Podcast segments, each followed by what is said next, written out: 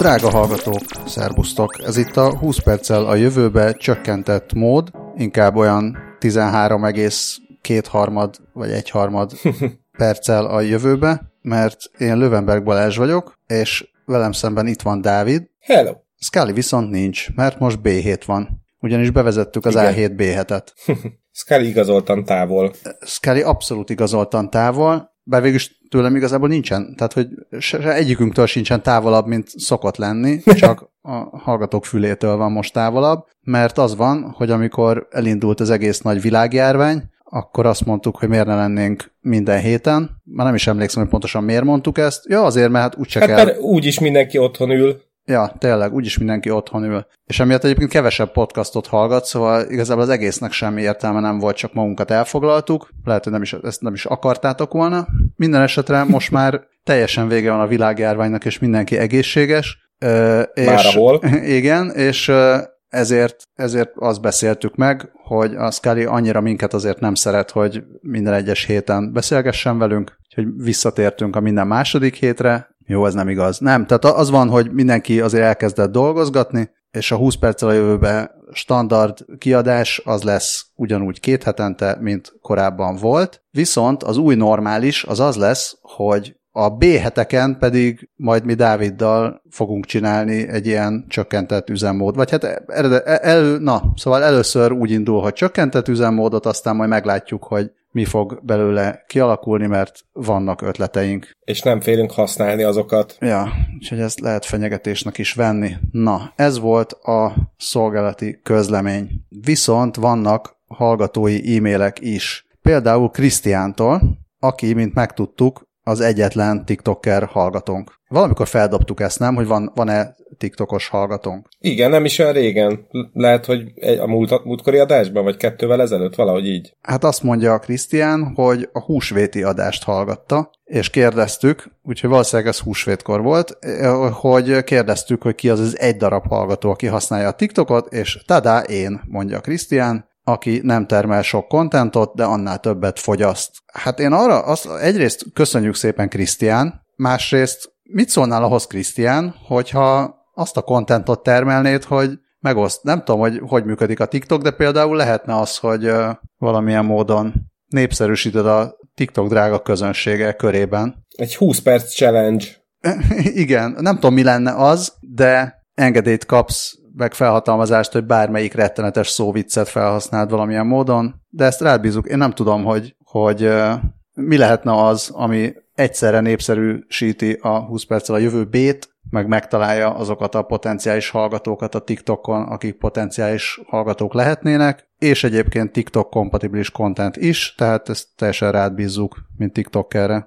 Én még egy olyan kér- kérdéssel vagy kéréssel fordulnék Krisztián felé, hogy mondja már nekünk egy pár példát, hogy milyen kontentokat fogyaszt TikTokon. Én úgy belen egyszer úgy körülnéztem, és akkor vissza gyorsan megállapítottam, hogy van ez a, ez a táncolós, zenélős, tátikázós vonal, ö, meg, meg, meg vannak ilyen, ilyen vicces, nem is tudom, zsonglőr, zsonglőr mutatvány, meg, meg fejenállás, meg szóval ilyen mindenféle mozgós izé, és akkor utána nagyjából aztán még vannak az ilyen egyéb random jellegű ö, tartalmak, de, de ilyen, tehát úgy kérdezem Krisztiánt, mint aki felhasználó, hogy, hogy milyen jellegű kontentokkal szokott ott találkozni, vagy mik azok, amiket ő ott követ, hát ha kedvet kapnak a hallgatók. Ő azt mondja, ő azt mondja az e-mailben, bocs, azt, azt írja az e-mailben, hogy vannak sokan humoristák, vloggerek, cosplayesek, zenészek, meg persze 9000 prank channel. Ja, aha, aha. Jó, hát akkor, akkor előttünk jár, csak én a jegyzetbe bemásolt részét láttam most a levélnek hirtelen. Egy jó pranket becsöngetünk itt a szomszédhoz, vagy valami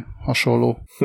Na jó, szóval ne, nem adjunk ötleteket Krisztiánnak, adjon Krisztián ötleteket nekünk. Így van. De már, már az is jó. Ha már egy, egy TikTokos hallgatónk van, már az is egészen fantasztikus. Így van. Na azután, írt még nekünk István. István jó hosszan írt. És uh, István írt egy olyan e-mailt, ami hatalmas élvezetet okozott mindenkinek. Igen.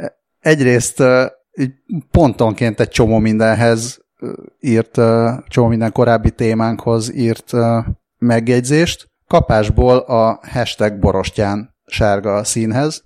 Olyan rég nem foglalkoztunk már a autók irányjelzőjének és egyéb visszajelző fényeinek a színeivel. Szóval erről ő is, ő is leírta a, a mindenféle tudnivalókat, meg mindent, amit tud róla, hogy mihol borostyán sárga, meg mihol helyzetjelző, meg mi a különbség a műszerfalon a helyzetjelző, a tompított és az irányjelző visszajelzője között, milyen a fényszóró, fehér vagy pedig kadmium sárga, ugye erről is beszéltünk, de István old school, úgyhogy ő csatolt képet kadmiumozott csavarról, hogy meglegyen nekünk, hogy milyen is a tényleges kadmium szín. Ezt örömmel nézegettük, a kadmiumozott sárga csavart. Azután, azután ír olyanokat is, hogy van, vannak mindenféle ilyen rendeletek, köhém rendelet arról, hogy Igen. milyenek a visszajelzők. Én nem tudom, mi az a köhém, de olyan köhögésre emlékeztet. Abszolút, abszolút, de az biztos, hogy közlekedés irányjelző, irányjelző ügyben biztos, hogy István az Index. Igen, és azután... Bocsánat, mert közben megnéztem, azaz nagy pofával azt mondtam, hogy megnéztem, de nem olyan könnyűen megtalálni, mert rákerestem arra, hogy köhém, és akkor ez kizárólag a, ebben a formában köszön vissza a netes jogtárból, köhém rendelet így, köhém rendelet úgy, úgyhogy nagyon megköhönnénk, hogyha valaki ezt elmagyarázna, hogy ez pontosan micsoda, mert az interneten nem lelem. Ez komoly? Hát legalábbis úgy mondom inkább, hogy nagyon rossz a SEO-ja a köhémnek, mert, mert, mert így egyszerűen mindenhol már csak így hivatkoznak rá, és sehol nincsen leírva, hogy ez mi a búbánat. Közlekedési, hírközlési és építésügyi miniszter vagy minisztérium. Aha, akkor ilyen ezek szerint még létezik ma is? Vagy, vagy csak úgy maradt? Nem tudom, de hm. igazából én arra gondoltam, hogy most azért nem néznék ennek utána, hogy István úgy érezze, hogy megint kell nekünk írni. Ne, ne haragudj István. Nem, nagyon szépen köszönjük, majd megnézzük azt is, hogy pontosan hogy szerepel mindez a köhém rendeletekben. Minden esetre azt is, arra is, arról is ír, hogy, hogy milyen naivak vagyunk, amikor arról beszélünk, hogy a robotok elveszik a bárkinek a munkáját, mert hogy 24 éve dolgozik termelésben, ami előtt meghajlunk, mert én például a büdös életben soha nem dolgoztam termelésben. Na jó, nem. Egy hónapig dolgoztam egyszer nyáron a McDonald'sban, szerintem az valamennyire termelésnek tekinthető, de egyébként sem. Illetve egyikünk se dolgozik 24 éve. Hát igen, ez is, ez is igaz. Most egy picit kell gondolkodnom, hogy mennyire vagyok öreg, de annyira azért nem vagyok öreg, igen. Ippeg, szóval pont a határ, egy, ha egy-két év múlva jön ez a levél, akkor már nem biztos, hogy ezt ilyen magabiztosan rávágtam volna, de most még pont beleférünk talán. Szóval innentől kezdve igazából Istvánnak kéne itt a mikrofon innenső végén ülnie. Minden esetre azt, azt mondja, hogy, hogy az ember sokkal ügyesebb, verzatilisebb, miszerint sokoldalúbb, és a világ 97%-ában sokkal olcsóbb is, mint egy robot, és ezért, ezért naivitás ez, hogy, hogy majd a robotok, mert hogy igen, és akkor írja azt, hogy például az autóiparban 60 éve dolgoznak üzemszerűen, ugye azok a robotok, amiket mi is mutattunk, ez a kuka robot, hogy ilyen robotkarral emelget, meg rakosgat dolgokat. A Fiatnak 80-as években volt már egy Fire motorja, ami a Fully Integrated Robotized Engine rövidítése, Csodálatos. És a, az egyik magyar autógyárban 1400 darab Fanuk robot hegeszti össze a nyers karos szériát, karos szériát, szóval karosszériát, és, és a motorgyárban ugyanannál a cégnél, most akkor ez melyik cég? Suzuki? Gondolom.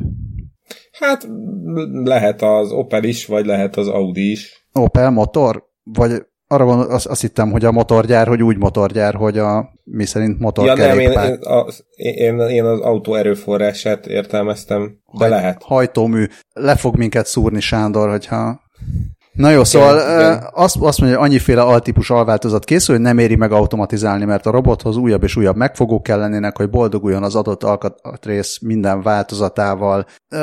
Itt annyi kiegészítést szeretnék ezt tenni, hogy egyrészt szerintem beszéltünk mi arról is, hogy lehet, hogy nem pont a robotoknál, hanem talán az önvezető autóknál, hogy hogy néha azt gondolja az ember, hogy na már jövőre, és néha meg azt gondolja, hogy 20 év múlva se, mert, mert vannak ezek a problémák, az ilyen utolsó mérföld probléma egyrészt, másrészt ez a, hogy a, van egy csomó olyan dolog, hogy 95%-ig eljutsz viszonylag hamar, és az utolsó 5%-ot pedig nagyon-nagyon nehéz megcsinálni. De egyszerűen nem engedhetsz termelésbe olyan dolgot, vagy nem, engedhet, nem engedheted meg, hogy tömegtermelésben, vagy a, vagy a világban egy olyan robot vagy autonóm szerkezet működjön, ami, ami csak 95%-ban jó. És csak néha üt el embert, meg biciklist, meg ilyesmi. Szóval a, a robotoknál is ugyanez van, hogy azért mi se azt gondoljuk, hogy itt egyén van mindenki szükségtelen lesz, meg amikor azt mondjuk, hogy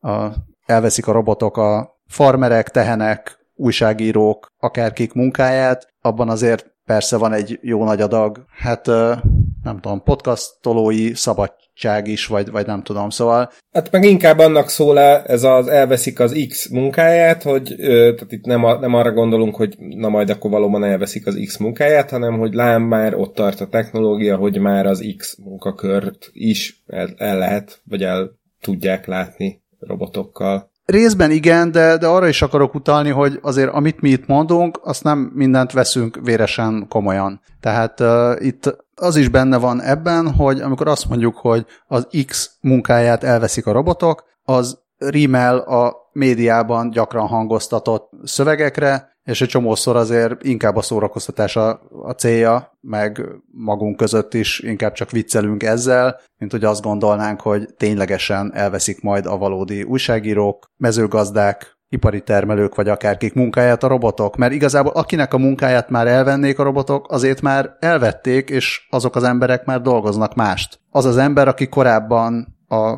karosszériát megemelte, meg odarakta az egyik dolgot a másikhoz, lehet, hogy annak a munkáját már a kukarobot elvette 1960-ban, de az az ember azóta csinál teljesen mást. Szóval nem, tehát az ami, az, ami esetleg naivitásnak tűnik, az valójában nem naivitás, hanem, hanem direkt így mondjuk, mert ez, mert ez egyszerűen rövid, tehát ez egy rövidítése annak, amit ugye Dávid is elmondott, hogy na hát már ezt is csinálják és nem szó szerint kell venni, hogy mi ezt, ezt gondoljuk, hogy majd a robotok. Ettől még jók ezek a jók ezek a példák, mert mivel nem dolgozunk a termelésben, ezért nem tudjuk ezeket, amiket István ír nekünk. És ezt köszönjük szépen. Igen. Na de nem csak ennyit írt István. István írt még. És, és azért jó ez, mert egy picit hát átvezet, vagy, vagy egy kicsit ötletet is ad ahhoz, hogy mit csináljunk mi itt a B heteken, mert mert például ír arról, hogy, hogy miért do, az, az szerinte a nagy kérdés robotokon túl, hogy 200 évnyi ipari fejlesztés után miért dolgozik az is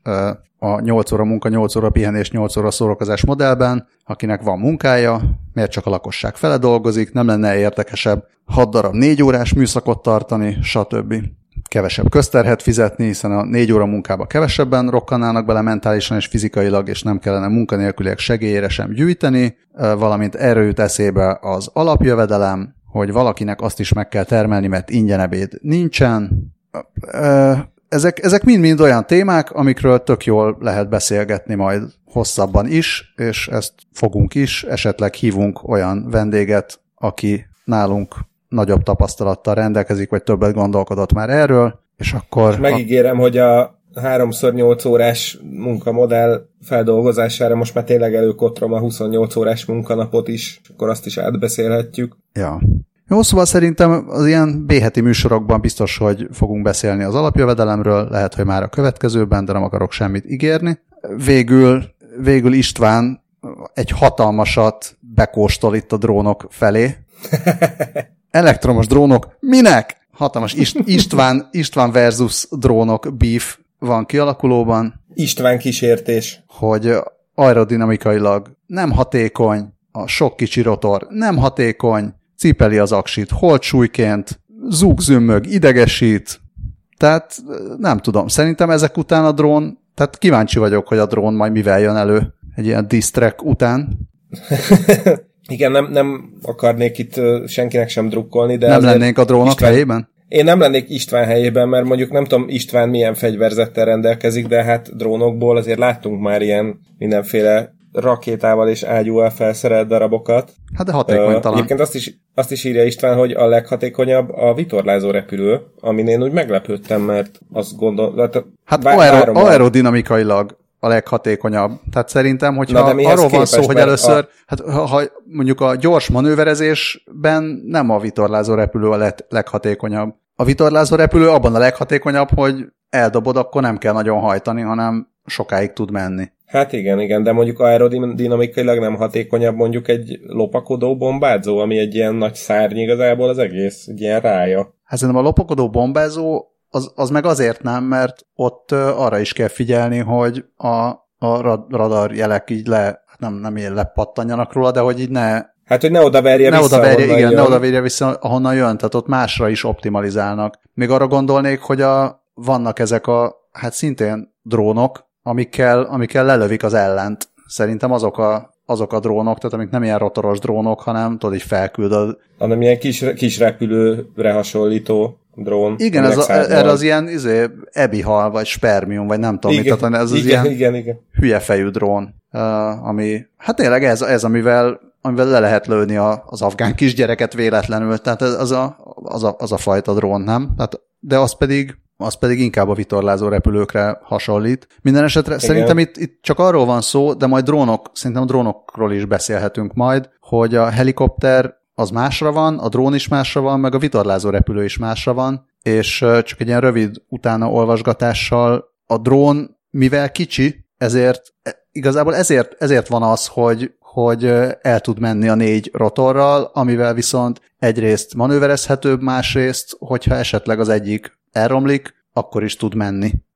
Tehát nem kell, nem kell arra figyelni, hogy, hogy az egy darab nagy rotort erősen meghajtják, esetleg kisebb fordulatszámmal is fel tudja emelni azt a, azt a nagy helikoptert, és szóval szerintem egyszerűen tényleg az van, hogy, hogy másra jó az egyik, meg a másik. És ezek a kicsi, manőverezhető, gyorsan, kisebb távolságra odaküldhető dolgok, ezek, ezek, ezek másra kellenek mint a helikopterek. De azzal egyetértek, hogy hangosan zúgó, zümögő, idegesítő drónok azok nem annyira jók. Bár a helikopter is elég hangos, szóval igen, én pont ezt akartam mondani, hogy igen, hát lehet, hogy egy helikopter hatékonyabb, de azért azt megnézném, hogy egy helikoptert beküldenek mondjuk egy összeomlott épületbe, vagy egy barlangba, vagy egy liftaknába teszem azt. Szóval igen, ahogy Balázs mondta, hogy másra való. Hát meg nem lehet a kihalt városokról ilyen megható zongora szólós videókat készíteni helikopterekkel. Vagy hát ezt még drágább, akár, lehet, akár drágább. Lehetne is, de igen, kevésbé. Na, az úgy nem hatékony. Na, köszönjük szépen István. Egyébként tényleg nagyon jók ezek a, az ilyen e-mailek, vagy nem is, jó ez az e-mail, nem többes számba beszélnek, nagyon ritkán kapunk ilyen részletes és sok-sok témába belenyúló visszajelzést, úgyhogy vegyetek példát Istvánról. Még mindig nincs vége a follow-upnak. Igen, ha már itt István szót emelt a robotok és a munka, munka elvevése ellen, vagy ezzel szemben. Ugye mi a múltkori adásban beszéltünk arról, hogy jaj, jaj, a Microsoft már robot újságírókat vetett be az msn.com-on, és már mostanra meg is érkezett, hogy hát ö, odébb van az még, hogy a robotok elvegyék az újságírók munkáját, mert a Guardian megírta, hogy hát nem annyira sikerült a debütálása ennek a, a Microsoftos újságíró AI-nak. Az történt ugyanis, hogy egy Little Mix nevű együttes két tagját ö, sikerült összekevernie ennek a mesterséges intelligenciának, és ö, hát volt egy ö, cikk, ami Jade Thirlwall énekes ö, rasszizmussal kapcsolatos ö, gondolatai tartalmazta, mm, és hát a, ezt ugyan megírta szépen ez a, mm, az AI újságíró, viszont aztán a kép illusztrációnak nem őt rakta bele a cikkbe, hanem Leigh Pinokot, aki a másik tagja az együttesnek. Hát nem csak másik tagja, hanem az együttesnek van két, hát ilyen mixed race tagja, tehát aki most nem tudom, hogy félig fekete, vagy félig, félig valamilyen, tehát ilyen kevert, kevert Fél, rasszú. Hogy, hogy mondják ezt? Félvér? Vagy az... Nem tudom, hú, de, az... de nagy, nagy gondba keverjük itt magunkat. Uh, mixed, mixed race. Legyen félvér. De jó, legyen a félvér. Aztán, hogyha nem, akkor írjatok nekünk e-mailt, hogy hogy kéne ezt igen. helyesebben mondani. Szóval, szóval őket keverte össze. Igen, igen, igen. Ami És, mostanában különösen érzékeny.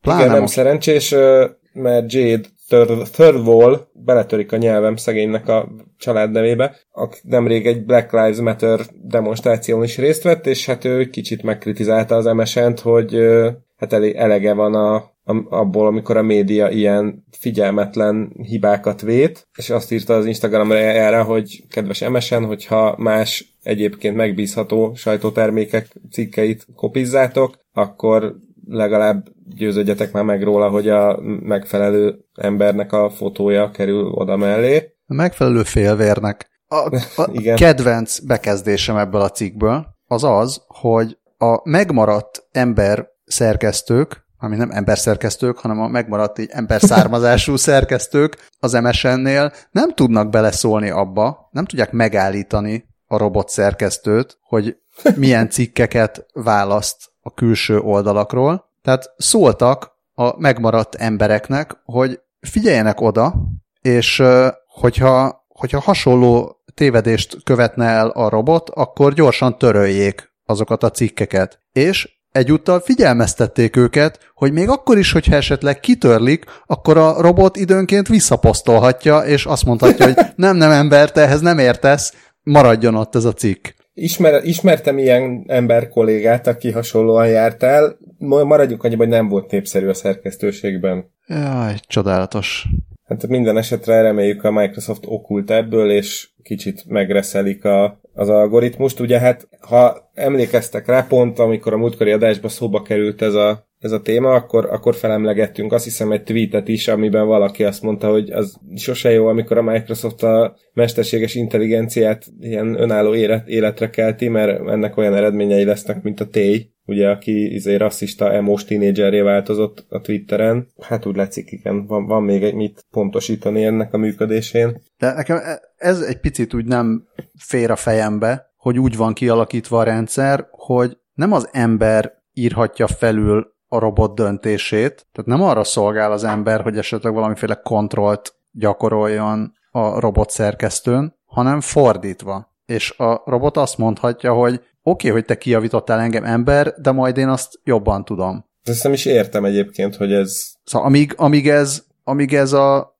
MSN híreinek a szerkesztésében történik, addig lehet, hogy ez kisebb probléma, és egyszerűen csak felháborodnak emberek, de például autógyártásban lehet, hogy nem annyira örülnék ennek, hogy mondjuk ott van Igen. 24 éve ott dolgozó István, és azt mondja, hogy figyelj, nem ezt kéne, és azt mondja, hogy de, de, de jó lesz az, és aztán meghalsz. Igen. Hát szerintem Istvánnak azért lenne a tarsójában egy-két válasz egy ilyen pimaszkodó robot szemben, de igen, szóval azért ez, ez több szempontból is érdekes, meg inkább abból a szempontból, hogy nem is értem, hogy, hogy, hogy nem volt ehhez a Microsoftos újságíró AI-hoz egy, egy kapcsoló, vagy egy, vagy egy olyan backend, ahol lehet finomítani, vagy, vagy, vagy esetleg ha olyan, akkor azt mondani, hogy figyelj, te most így menj el kávézni a következő két hétre, és majd akkor megoldjuk, amíg, amíg standby-ban vagy. Minden esetre a, a show-nak folytatódnia kell.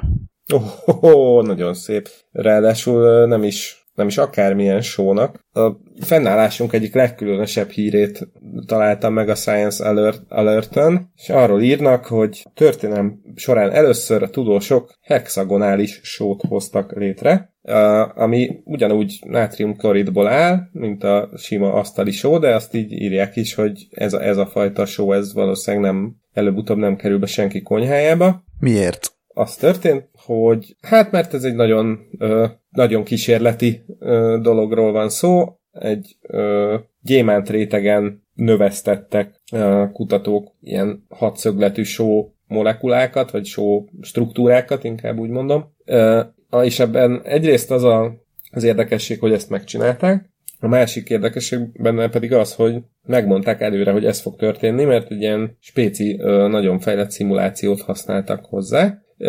és hát az mindig izgalmas, amikor egyébként viszonylag kétdimenziós molekulák ilyen szokatlan kristályszerkezetbe lehet rendezni, mert ezzel külön új, gyakorlatilag új tulajdonságokkal bíró anyagok tudnak létrejönni. Ugye gondoljunk minden nanotechnológiával foglalkozó szakember kedvencére a grafénre, az is végül is szénatomokból áll, csak máshogy rendeződik el.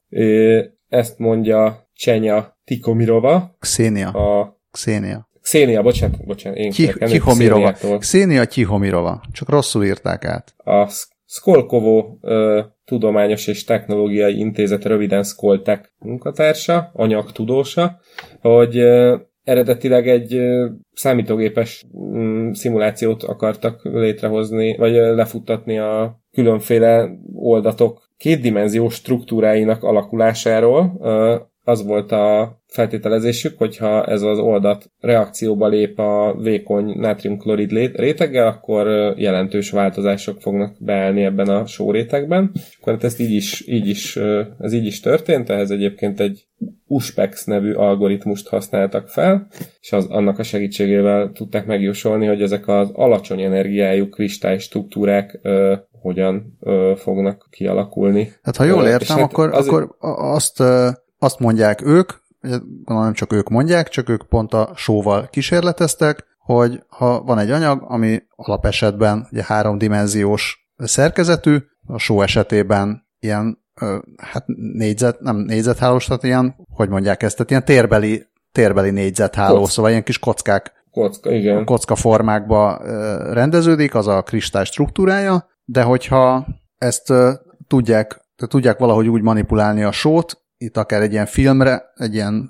vékony rétegre így rá nyomva, a, el tudják érni, hogy, hogy kétdimenziós, kétdimenziós szerkezetbe rendeződjön, akkor, akkor egészen új formákat is fel tud venni, és jelen esetben ez volt, hogy, hogy így a, az ilyen kocka szerűségből átalakult ilyen hatszögletű rácsá. És ahogy, ahogy, ahogy vastagabb lett, tehát ahogy megszűnt ez a kétdimenziósága, úgy visszaállt az eredeti, eredeti ilyen kocka vagy, vagy térbeli négyzet háló kristály szerkezetbe. Igen, és ahol ez, ez ezt fel, érdemben lehet is használni, a, azt hiszem, hogy egyszer már, legalább egyszer szerepelt ez a kifejezés a podcastban. Ez a mezőhatás tranzisztornak hívják, field effect tranzisztornak hívják ezeket a kis gyémántból kialakított struktúrákat, amiket a mindenféle ilyen erős áramú ö,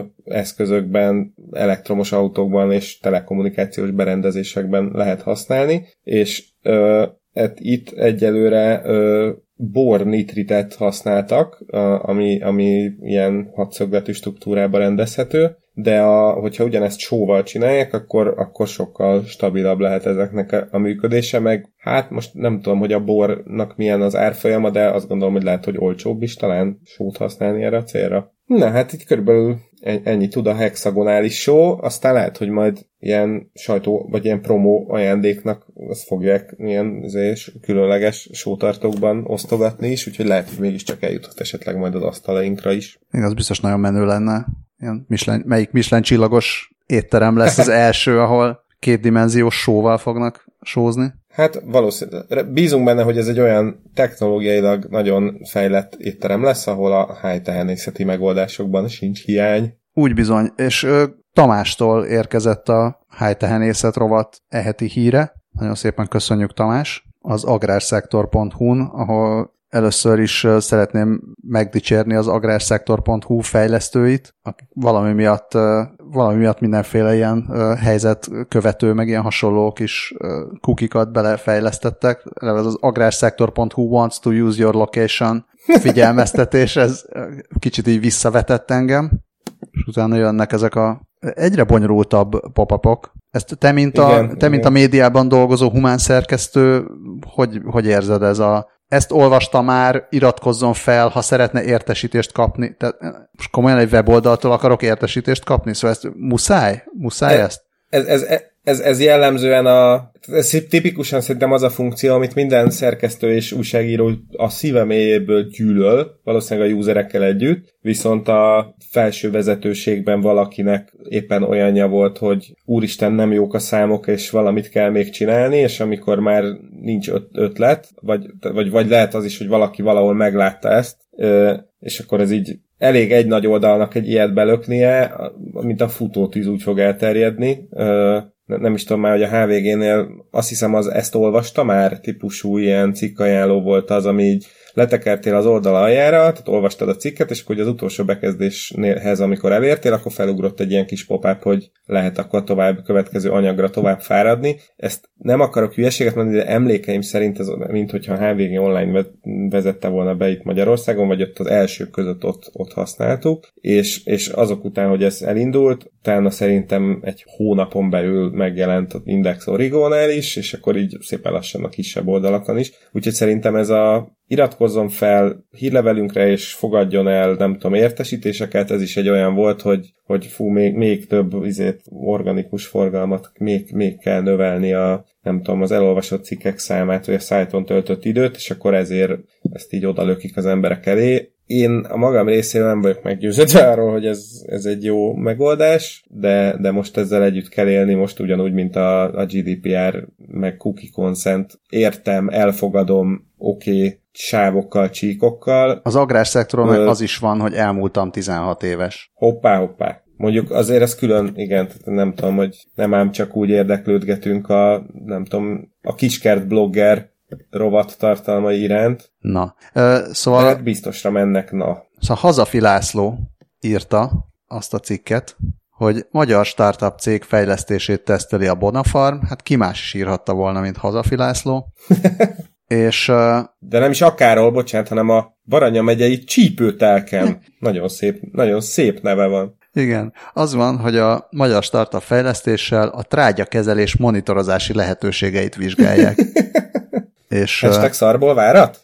Igen, még várat magára ez a rendszer. Szóval a Bonafarm csoport teszteli ezt a távfelügyeleti rendszert a csípőteleki tejelő szarvasmarha telepen. Az Okos Farm nevű magyar startup dolgozta ki ezt a rendszert, és a ilyet írnak még, hogy a fejlesztés a Nemzeti Agrárgazdasági Kamara és a Design Terminál start, stratupokat támogató NAC Tech Lab, NEC Tech, nem tudom, mindegy, inkubációs program. Szóval, jó, szavak, szavak. Szóval az van, hogy igen, próbálom nézni, hogy hogyan monitorozzák a, a trágya felügyeletet, vagy mi a trágyakezelést, azt írják, hogy a rendszer kimutatja a bekövetkezett tényleges meghibásodásokat. Mi? Jó, van, a, van egy trágyakezelő gépcsoport, és akkor ennek a meghibásodásait mutatja ki a rendszer. Másrészt indikátor paraméterek beépítésével előre jelzi a várható hibákat. Én most rossz indulatú leszek, de a trágyakezelés teljes folyamatát megvalósító gépcsoport az, azok nem a traktorok? Vagy a, vagy a, trágy, a traktorok és a trágyaszórók, mert akkor az már úgy gépcsoport. Drága okos farm munkatársak, vagy Bonafarm munkatársak, vagy csípőtelek masszívból bárki. Vagy Hazafi László. Lé, vagy Hazafi László, és nyugodtan a tragyakukackasz.hu-n várjuk a válaszokat a, ezekre az égető kérdésekre. Az okos farm egy munkafolyamatot támogat, de az alkalmazott technológia lényegében bármely ipari folyamatba beépíthető. A felügyeleti rendszer méri a személyzet hatékonyságát, értékeli a gépek paramétereit, és rendszer szintű döntés támogató információkat szolgáltat. E, ez egy, én, én tényleg nem akarok rossz indulatú lenni, de ez kicsit nem olyan, mint egy ilyen PR bingo. Ez a cikk nem szolgáltat információkat. De lehet, hogy csak azért, mert nem tudjuk, hogy a trágyakezelés az mit, mi mindent takar. Szerintem ez lehet. Tehát azért ne, ne okoskodjunk itt, mert szerintem valaki, aki már régóta dolgozik az agrárszektorban, az esetleg tudhatja, hogy ez pontosan mit jelent. Na most nem fogod elhinni, hogy én mit tettem közben az agrárszektor oldalán. Lekattintottam a trágyakezelés címkét. Igen. Nagyon jó. És itt most a hihetetlen, ki nem találnád, mi mindent lehet trágyából csinálni című cikkre repülök rá, és milyen jól tettem egyébként, mert most már tudom azt is, hogy létezik egy Manur Innovation Challenge, amely a trágya minél innovatívabb újrafeldolgozására keres megoldásokat. Volt, aki virágcserepeket állított elő a trágyából, és volt olyan cég, amelyik magas proteintartalmú baromfitápot készített belőle, önmagam elkerekedő szeme vagyok, hogy tessék. Oké, okay, akkor én viszont uh, emelem ezt a hírt a sertéstartás hígtrágya nélkül. A Tönnies virágföldet varázsol belőle címmel. Hát nem is, tehát elképesztő mélységek és magasságok. Egyébként azért, azért is fontos, bocsánat, azért fontos ez, mert a, mert a nitrát terhelési előírások és a fogyasztói elvárások egyre nehezebbé teszik a sertéstartást, és ezért, ezért kellett a, a Tönníznek, ami Európa meghatározó vágóhíd csoportja, megoldania a nitrát kiuttatási problémákat. Mert hogy küzdenek, hogy a vizek nitrát terhelésén csökkentsék. Szóval, uh-huh. szóval ezek, ezek fontos dolgok. Szerintem mit kacarászunk, mert mégiscsak kakiról van szó, de attól még. ugyanúgy, ahogy nem kell feltétlenül naivitásnak gondolni, hogy néha azt mondjuk, hogy a robotok elveszik a munkát, az, hogy mi nevetünk a trágyás híreken, nem azt jelenti, hogy nem gondoljuk fontosnak a trágyakezelést. A világért se szeretnék eltérni a trágytól, de hogy én, én még visszaemelnék a hihetetlen ki nem találnád, mi mindent lehet trágyából csinálni, illetve a Manur Innovation Challenge vonalon én nagyon csúnyán rajta maradtam.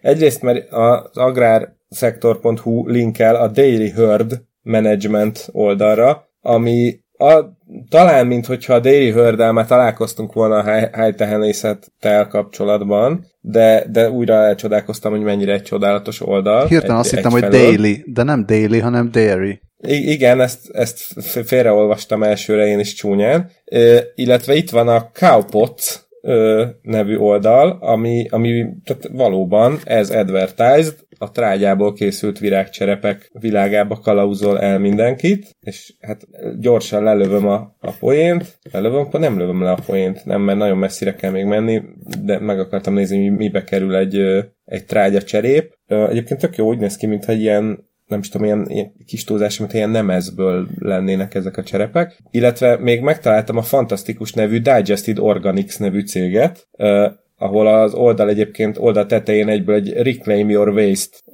pop indul, és egyébként a Digested Organics a 2020-as Manur Challenge nyert, nyertese. Úgyhogy uh, abszolút helyük van a hájtehenészet terén, és, és, és uh, meg kell őket említ, említeni. Az külön csodálatos, hogy modern mai, nagy, mai vállalatként van cuki Facebook oldaluk, amit összesen 35 darab ember lájkol. Úgyhogy hát ez egy nagyon szép és színes szeletkéje az internetnek. Én közben kattintgattam, ezek a trágyából készült virágcserepek nem olyan nagyon drágák. Tehát ilyen nagyon ö, nagy mennyiségben lehet csak vásárolni, szóval nem tudsz ilyen egyet-kettőt, legalábbis ahol, ahol én láttam, de ilyen pár dollár, pár dollár ez. Viszont ö, ugye ez nem, nem úgy, tehát nem igazán úgy virágcserép, ez inkább ilyen ültető, nem ültető közeg, de hogy ezzel ki tudod ültetni. Szóval ez, szerintem ez lebomlik előbb-utóbb. Ja, tehát ez kicsit ilyen, van benne egy kis tápanyag is. Hát az van, hát ilyen ilyen kiültet, kiültetés előtti. Tehát belerakod a palántát, vagy, vagy a, a magvakat elülteted, és, és akkor egy ilyen 12-16 hétig abban egyrészt növöget, másrészt ugye a gyökérzetet is, tehát a gyökérzet is bele tud nőni. Úgyhogy amikor uh-huh. aztán ki kell ültetni már, szaba, már a földbe, akkor nem kell kiszedni, hanem fogod, és az egészet úgy, ahogy van, kiültetheted. És így aztán nem sérülnek a gyökerek. Na, egyébként ez egy teljesen jó és ha- hasznos ötlet. És ami még ennél is csodálatosabb, hogy ugyanebben a webstore-ban lehet kapni Cowpots pólót, linket már azonnal, ahogy megláttam, bedobtam a jegyzetbe, aminek a, az első felén a logó, a cég logója olvasható, de ami a hátulján van. Én ezt most neki se állnék körülírni, tényleg mindenki nézze meg a saját személyében, mert hiszem el, hogy ez létezik. Annyit elárulok, hogy a póló hátulján szerepel a hashtag the proof is in the poo. De, de, de a vizuált azt tényleg nem mesélem el, azt tényleg lássátok a saját szemetekkel, mert én nézem, és nem hiszem el. Minden pénzt megér. 17 dollár, nem tudom, hogy szállítanak-e értelmezhető országba. De hát hallgatnak ha múlik, Amerikában is, úgyhogy... A Kanada bandát megkérjük, hogy rendeljenek nekünk, vagy valami. Mert hát ez, tehát ez nem, ez kész, be lehet fejezni. Az, a, a merch műfaját örökre megnyerték. Hűha, nem is tudom, hogy hova menjünk innen. Még, a, még az agrárszektor pop és GDPR hozzájárulásai, meg a kapcsái lettek volna azok, ahonnan ugorhattunk volna a következő sztorihoz, ami hát annyiban follow-up, annyiban follow-up, amennyiben a, a címről lehetett asszociálni a múlt heti címünkről. Igen, az LA Lakers volt a múltkori adásunknak a címe, viszont szomorú, szomorúan kell bevallanom, hogy én megint benéztem. Ez egy 2019. október 21-i bejegyzés az Electronic Frontier Foundation oldalán, tehát ennyiben nem kurrens, viszont azért akkor már megemlítem ezt a sztorit, mert, mert szerintem érdekes ilyen szempontból, hogy ugye beszélgettünk a Ring okos csengőkről, és arról, hogy tudnak milyen privacy problémái vannak, ugye hát részben az Amazon tulajdonában álló cégnek, ugye vagy csomó helyen majd, hogy nem direktbe be volt kötve a rendőrségre, ö, olyankor is megfigyelte a lakókat, amikor nem feltétlenül kellett volna meg, szóval ö, mindenféle ilyen homályos dolgot csináltak, ö, de mondjuk ebből a legijesztőbb talán az volt, hogy mennyire, hogy milyen szintű természetességgel adtak ki gyakorlatilag érzékeny adatokat, vagy, vagy hát ilyen teljesen magánszférába tartozó adatokat a rendőrségnek, és a, az IFF, ugye hát ők ugye abszolút az elektronikus szabadságjogok zászlóivői, képviselői és, és mindenei, ők még tavaly októberben uh, felszólították, vagy felkérték Shaquille O'Neal-t, ugye a LA Lakers egykori kiváló játékosát, hogy ne vegyen részt egy egyébként a rendőrfőnökök nemzetközi szövetsége számára rendezett partin, amit a Ring ö, ö, szervezett, ő, ahol Seki O'Neal, mint a Ring résztulajdonosa, vagy társtulajdonosa vett volna részt, ugyanis, vagy, vagyis szóvivője, bocsánat. Hát valamint, valamint ő ilyen tiszteletbeli sheriff is, nem? Meg szokott így rend, rendőrködni is. Szokott rendőrködni, illetve hát azt mondta, még, még aktív játékos korában megkérdezték, hogy mit fog csinálni, amikor visszavonul, és akkor azt mondta, hogy ő beáll rendőrnek, sőt, jól emlékszem, akkor talán azt mondta, hogy a szülővárosának a sheriffje szeretne lenni, és a, még a, még a Lakersnél játszott, addig rendszeresen megjelent a Los Angeles-i rendőrség mindenféle rendezvényein, sőt, az LAPD-től egyszer kapott ajándékba egy spéci rendőr autót is, azért volt spéci, mert kicsit át kellett alakítani, hogy ez a jó ember beleférjen. Na és hát most akkor elővették, hogy na akkor lehet szint vallani, hogy most akkor mi van, mi van a ringgel, és mi van a, a privacy-vel. Mm, és igazából az a furcsa ebben az egészben, hogy olyan, mintha ez így nem történt volna meg, mert legalábbis a, ebből a, az IFF blog bejegyzéséből csak az derült ki, hogy itt, itt felszólították seket, hogy, ülj, hogy egyrészt, hogy ne jelenjen meg, illetve hogy üljön már levelük beszélgetni erről a témáról, és bocsánat, és jogos, jó, jól mondtam, tehát sek valóban 2016 óta nem csak a szóvivője, hanem a társtulajdonosa is a ringnek, és hát pont azt mondja az IFF, hogy azért szeretnének vele beszélgetni, mert azt tudják, hogy mennyire érdekelt abban, hogy a közösségeket biztonságosabbá tegye,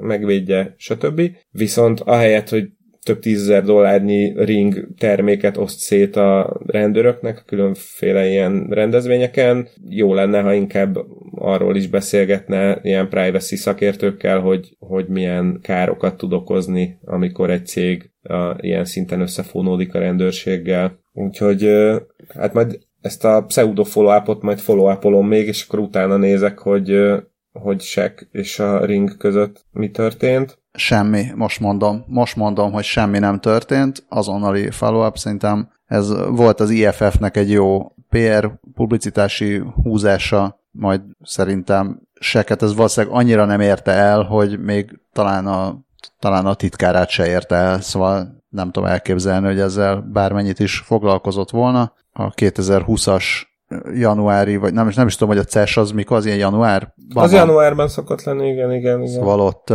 jelentek meg mindenféle cikkek, ahol vidáman magyarázta, hogy még a kerti ilyen gyerek játszóházába is van ring, okos csengő, szóval nem, nem hiszem, hogy különösebb problémái lettek volna itt a privacy-vel neki. Na, igen. Hát pedig van erre jó példa is a világon, hogy... De nem a ringtől hogyan lehet, nem a Ring és nem, a, nem az Amazon házatáján, hanem ezúttal az IBM csillantott meg egy kis re- reménysugarat. Ez annyira friss, hogy ez tegnap történt. Ugye hát talán így 2020. június 9-én senkinek nem kell nagyon elmagyarázni, hogy mi folyik Amerikában, és, és milyen problémák vannak. Uh, illetve hát arról beszéltünk már korábban, hogy a, az amerikai rendőrségek, vagy rendőr, rendőrszervezetek milyen uh, szoftveres, AI-os, prediktív uh, dolgokat használnak fel, mint például a Palantir és hasonló ilyen rendszerek, amivel nagy biztonsággal előre tudják jelezni a bűn, bűnelkövetést. Most viszont az IBM CEO-ja, Arvid Krishna azt mondta, vagy azt írta egész pontosan az amerikai kongresszusnak írt levelében, júli, júni, június 8-án írta ezt a levelet, hogy az IBM többé nem fog ilyen általános célú arcfelismerő vagy elemző szoftvereket fejleszteni. Krishna ezeket a, ezt a levelét egyébként Cory Booker, Kamala Harris, Karen Bass, Hakim Jeffries és Gerald Nadler demokrata szenátoroknak küldte el, és azt írja, hogy az IBM határozottan ellenzi az arcfelismerő technológia tömeges megfigyelésre fai profilozásra és a alapvető emberi jogok és szabadságok megsértésére ö, felhasználható technológiát, és és minden olyan felhasználási ö, módszert vagy, vagy ö, alkalmazást elítélnek, ami nem, nem egyezik, vagy nem, ö, hogy is mondjam, nem illeszkedik az, az IBM ö, bizalomról és transzparenciáról szóló előírásai, előírásaihoz. És úgy azt írja Krishna, hogy úgy gondoljuk, hogy most van itt az ideje, hogy párbeszéd kezdődjön arról, hogy az arcfelismerő technológiát alkalmazhassák-e a, a belföldi mm, rendfenntartó szervek és hatóságok. Uh, és hát ugye de itt kapcsolódunk össze valamelyest a, a most Amerikában zajló eseményekkel, ahol már több államban is felvetették, hogy hát lehet, hogy a rendőrségeket a mostani formáikban konkrétan fel kellene számolni, meg kellene vonni a, a finanszírozásokat, és teljesen új alapokra építve egyfajta ilyen közösségi rendőrséget, vagy ha úgy tetszik, akkor ilyen pol- önkéntes polgárőrségeket kellene létrehozni a mostani ilyen fél vagy egészen katonai szervezetek helyett, és hát ennek az egyik lépése ez is, hogy, hogy az IBM-ettől visszalép, mert 9-11 után elképesztő jogosultságokat kaptak a rendőrök, ezért is lehet az, hogyha valamilyen amerikai, mit tudom én, egy ilyen iskolai lövöldözés, vagy hát bármilyen esetben, amikor a si- egy-két sima egyenruhás rendőrnél többre van szükség, akkor tényleg úgy néznek ki az amerikai utcák, mintha Afganisztán alsó lennénk valahol ilyen irgalmatlan páncélozott csapatszállító járművek, terepruhás, sisakos, golyóálló mellényes, mindenféle ilyen harci gépezett terminátor emberek, és hát akkor nem beszéltünk még arról, hogy a háttérben milyen elektronikus digitális eszközökkel hát ugrálnak gyakorlatilag két lábbal az amerikai pógároknak a személyiségi és egyéb jogain. Zárójel, ugye hát nyilván ennek egy jelentős részét a 9-11 utáni törvényhozás le- lehetővé tette, egy része olyan, amiről sose fogunk tudni, egy része meg olyan, amiről majd tíz év múlva hallunk, hogy aha, itt ezt most csinálták, ezt nem kellett volna. Úgyhogy hát igen, anélkül, hogy most itt mélyebben ebbe belemennénk, van helye egy ilyen újragondolásnak ezekben az időkben, és hát ennek szerintem egy, egy nagyon példamutató dolga vagy jele amit az IBM itt most bemutatott. Aztán, hogy nyilván ennek ebbe mennyi a gesztus, meg mennyi a, a komolyan vehető rész, illetve hogy ez, ez mit fog hozni a jövőben, azt, azt majd meglátjuk. Most egyelőre lehet követni a, az IBM CEO-jának a példáját, kedves egyéb cégek, Mark Zuckerberg, Jeff Bezos és a többiek. Egyrészt igen, másrészt ami majd az is egy, az is egy jó téma lehet, egy-egy tematikus témás adás témájául, uh-huh. hogy ez a defund the police, uh-huh. forrás elvonás a rendőrségtől, vagy rendőrség feloszlatása, vagy átgondolása. Ez is jó, jó kúrens téma, és egy olyan olyan téma, ami valószínűleg első hallásra nagyon könnyen lesöpörhető, aztán utána, hogyha az ember elkezd vele foglalkozni, akkor rájön, hogy nem is olyan nagyon egyszerű kérdés, mármint olyan értelme nem egyszerű, nagyon könnyű azt mondani, hogy micsoda hülyeség, mert akkor, hogyha betörnek hozzád, akkor mit csinálsz, de ugye nem erről van szó. Hát az ember jó, hogyha egy picit utána olvas meg, utána gondol, hogy pontosan miről is lenne szó ebben, a,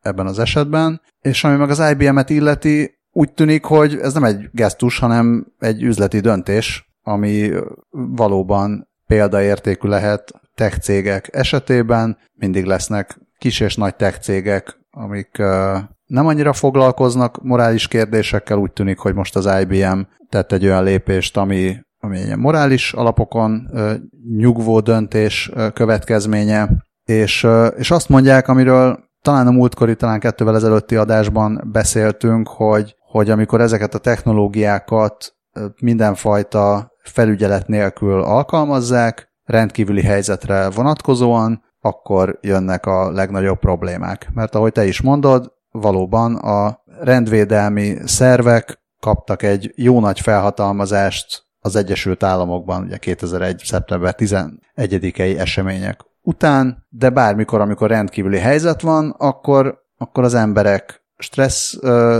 stressz helyzetére, vagy, vagy tényleg a tényleges veszélyhelyzetre, vagy, a, vagy akár a, az állítólagos veszélyhelyzetre hivatkozva nagyon könnyen tud szerezni a kormányzat, vagy, vagy a rendvédelmi szervek, vagy bármilyen más ilyen szervezetek tudnak szerezni plusz jogosultságokat, amiket aztán majd nem akarnak visszaadni, mert miért is akar, tehát miért akarna valaki plusz jogosultságot magától visszaadni, és aztán, aztán tényleg oda jutunk el, hogy, hogy igazából már senki nem emlékszik arra, hogy mindenféle mondjuk jogi felügyelet nélkül mi mindent tehet meg akár egy rendőrség, akár egy kormány, akár bárki. Ez itt tök érdekes, hogy itt például permanens, tehát itt, itt bocsánat, itt Izraelben.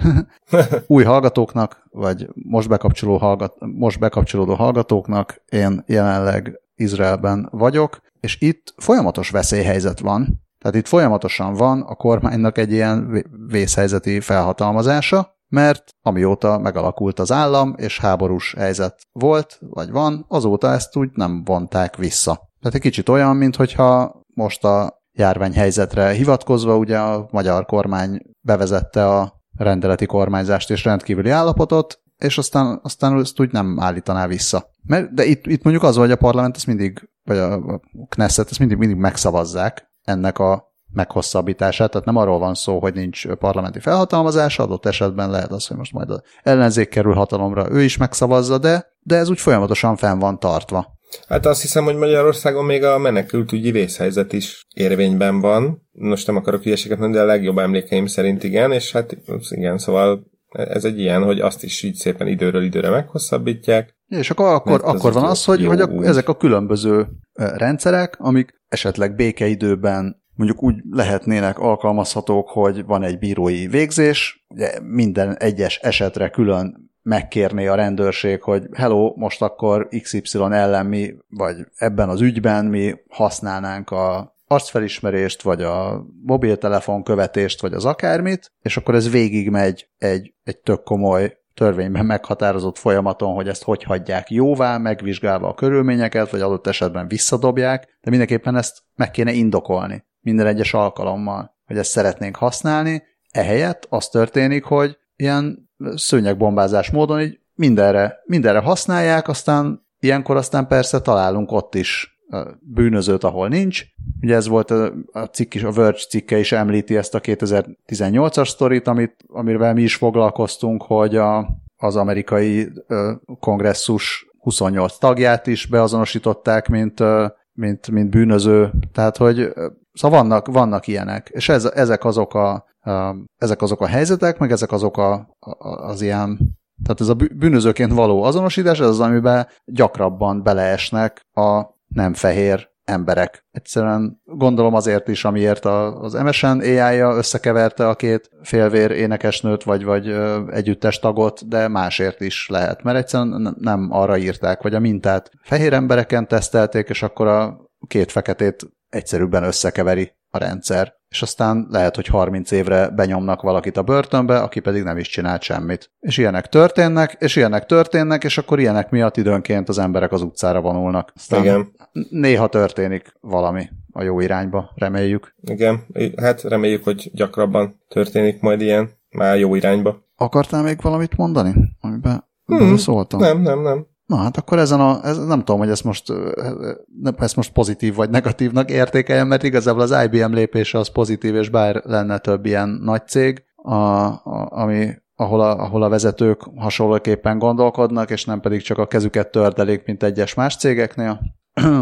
nem is öhöm, sem minden öhöm nélkül, igen, a Facebookra gondolok, szóval Hát majd, majd meglátjuk. Szóval legyen az, legyen az hogy, hogy ezt most nem negatív hír, vagy nem, nem ilyen negatív sztoriként értékeljük a nagy, nagy világban, hogy jaj, sok helyen még rossz, hanem legyen az, hogy egy helyen legalább már jó döntést hoztak, úgyhogy pozitív hangon zárjuk ezt a B7-es epizódot. Így. Jó. Témákat, e-maileket nyugodtan ö, toljatok, vegyetek példát Istvánról, Krisztiánnak nagyon szépen köszönjük a TikTok, hát jelzést, az aktivitást azt előre is, bár ugye nem fogjuk tudni, tehát igazából Krisztián nyugodtan mondhatod, hogy a TikTokon terjesztetted az igét, mivel mi nem TikTokozunk, ezért maximum csak más TikTokerek fogják tudni, hogy ez valóban megtörtént-e vagy nem, de ha nem, akkor már ezt is köszönjük, hogy te vagy nekünk. Köszönjük Tamás a high híreket, meg mindenki másnak is a hallgatást. Hú, tök kíváncsi vagyok, hogy Scully vajon meghallgatja Köszönjük, szép, köszönjük szépen, Scully, hogyha ezt meghallgatod, és megosztod a Gépségszalon oldalán. Istvánnak megköszöntük a nagyon a hosszú és alapos levelét? Számos alkalommal, köszönjük meg még egyszer. De hát nem lett elégszer, igen, mert tényleg ez annyi, annyira részletes és annyira sokszínű volt, hogy... Ilyen István. Vigyázzatok magatokra, továbbra is tartsátok be a járványügyi előírásokat és jó tanácsokat, nem tudom, hogy ezek még mik, de ugyanakkor indítsátok újra az életet, szintén nem tudom, hogy erre most mik a vonatkozó előírások, de mint hogyha most már így lehetne menni enni, inni, ugye? Igen, és legalább, het, legalább hetente egyszer indítsátok újra a számítógépeteket és a telefonotokat is, meg fogja nektek hálálni. Igen, és ne felejtsétek el backupolni. Szervusztok! Sziasztok! Hello!